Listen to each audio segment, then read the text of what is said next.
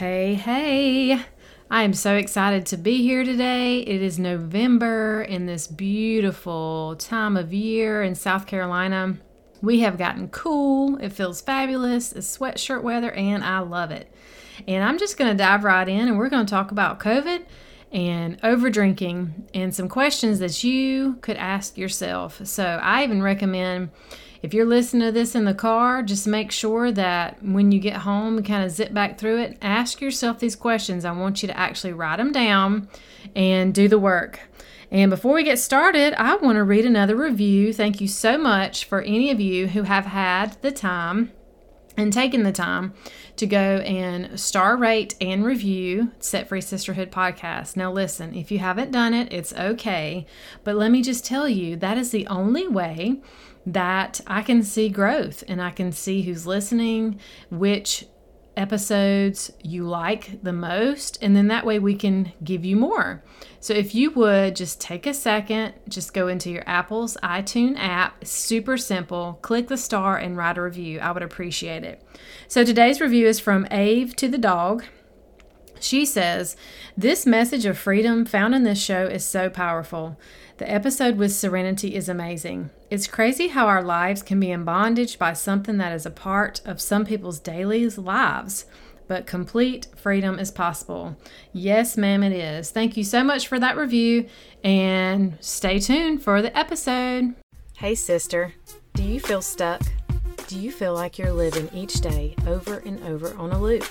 Maybe you feel like a failure because you keep telling yourself that today will be different. You wake up each morning hoping to do better, but when the afternoon rolls around, all your promises to yourself are shot. And society screams, you deserve to have that drink, eat that piece of cake, and scroll mindlessly through social media. Hi, I'm Michelle Porterfield, certified mindset and breakthrough coach, mom of three, former daily wine drinker, excuse maker, and promise breaker.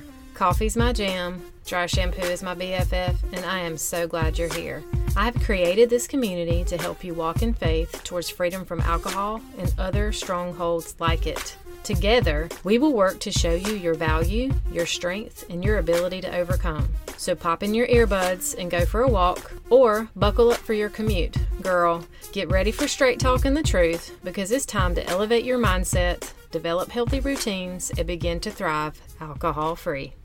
All right. Hey, ladies. So let's talk about COVID. Let's talk about what is going on with our drinking.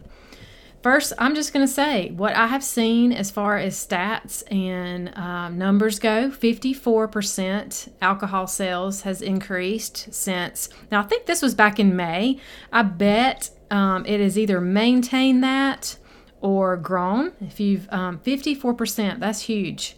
That's in the alcohol sales. Now, what I thought was pretty wild was the online sales have skyrocketed up three hundred thirty-nine percent.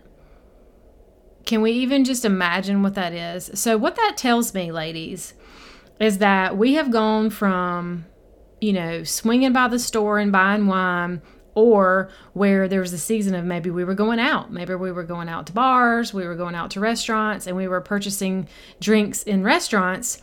Now we've just said to heck with it. We've gone online. I know there's all these wine clubs and who knows what other things um, you can join. And you can get wine delivered to your door. three hundred thirty-nine percent? Are you kidding me? That's crazy. So what is going on? So here's what I want you to ask. Is this, first of all, is this you? Is this happening in you, in your house, in your home, with friends, with you and your spouse? Maybe, maybe just you. Maybe your spouse is not a drinker and it's not really an issue for him. But listen up.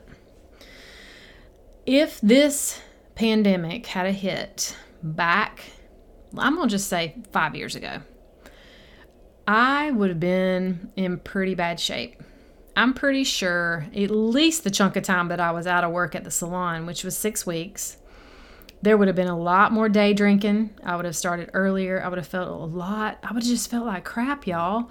Like, I remember how it made me feel anyway, knowing that I had to get up and go to work. I cannot imagine how I would have felt seriously like drinking earlier in the day, I probably would have gone to bed earlier. I would not have connected with my kids. I wouldn't have spent all the time that I did painting their bedrooms and reorganizing, reconnecting with my husband, laughing more. I was just more patient and calmer when I was out too, because there was not this pressure. But if I'd have been drinking, that would have been huge. There, we could have been one of those couples, seriously, that, you know, I don't know if y'all have heard even statistics of like divorce and separation come post pandemic, or even now when things are open back up, like people seriously have had issues during this time. But because I have been alcohol free and I was at a really good place of growth, it was not that. It was not the case. But I can tell you, if this had been about five years ago, I would have been in trouble. So how are you? Are you one of those? Are you struggling? And um, have you caught yourself drinking more? And you probably just heard my dog bark in the background because there's a truck pulling in. So, hey, real life podcasting up in the bedroom. So listen up. I want you to write these questions down, okay? Because if this is you, you're listening to this episode and you're like, okay, yeah, this is me, now what? So here's question number one. Ask yourself, why am I drinking more? Why? Write it down. All the reasons why. You know, one of our whys could just be because I just am. It was convenient. And we've been at home and I didn't have to drive. But then let's take time to dig a little deeper. Why are you drinking more? Number two, does drinking more help me conquer my stress? All right, we're not talking about covering it up, numbing it, pressing it down. We're literally talking about, If if drinking helps me conquer my stress, then we should all be doing it and we should all be stress-free, stress-free, right? That is not the case. We push the stress down and we pack it down. Number three, how much am I drinking compared to last year? How much? Is it different? Next, when is the last time I woke up really refreshed from a great night's sleep? When's the last time where you're rested? You have not had any alcohol, you're taking care of yourself, and you're rested. Number five, has anyone in my family been curious about my drinking? Have your kids questioned it? Has your partner questioned it? You know, has anybody said like, oh, wow, you're drinking more lately, or I've noticed you drink on the weeknights instead of the weekends, or any sort of curiosity question? Number six, am I making excuses for my drinking? Am I? What kind of excuses would we make? Oh, well, I got off early today, or I'm just more stressed today, or I deserve it because I have been working hard today, or what are we making? What kind of excuses are you making? Number seven, what happens in your brain and your body when you say to yourself, I want to stop drinking for seven days. Or I think I'm going to stop drinking for about thirty days and see how it goes. I want you to really sit down and write down that question and investigate and scan your body. Why? Because our bodies respond to us. There'll be some kind of response in there, because I can tell you when I set up a challenge that is, you know, ask myself a question about maybe, you know, giving up something or doing it, or just even talking about me back then, right, with alcohol, I felt a physical response because I knew automatically, oh crap, there is a, there's a battle, right? We talked about this before. This battle in our mind and our desires, where like our desires are one thing, but there's this routine and this pattern and this belief built up over here that says something else. And it's like, whoa, whoa, wait. So I want you to scan and you write that down. Next, maybe I'll just try and moderate. Could be a thought that you're having. Write that down. How will you moderate? What does that look like? Why are you even choosing to go there? I'm going to tell you, I, you know, I'd say not many. I would like to say I've never seen a person have results with moderating, but I'm not going to say that, because I'm sure in the millions of people in this world, somebody has found a way to moderate, but I guarantee you that somebody, she was never where we are. where I was and where you are. She wasn't at that place where alcohol had a stronghold over her. Some people just can moderate because they just know how, and they don't, because it's not a thing. They're not obsessed. They're not having all the mind drama. It's just, they can do it. They just know, oh, oh yeah, yeah, Friday night's the night I drink, or Saturday night, or whatever. That's the, the picture we get. But I'm telling you, ladies, if we are where we are now, if you're listening to this podcast and you're curious and you've asked these questions and you're struggling with drinking, moderation is not for you. And if you think it is, I want you to investigate and get super curious. Well, why? Why do you even want to?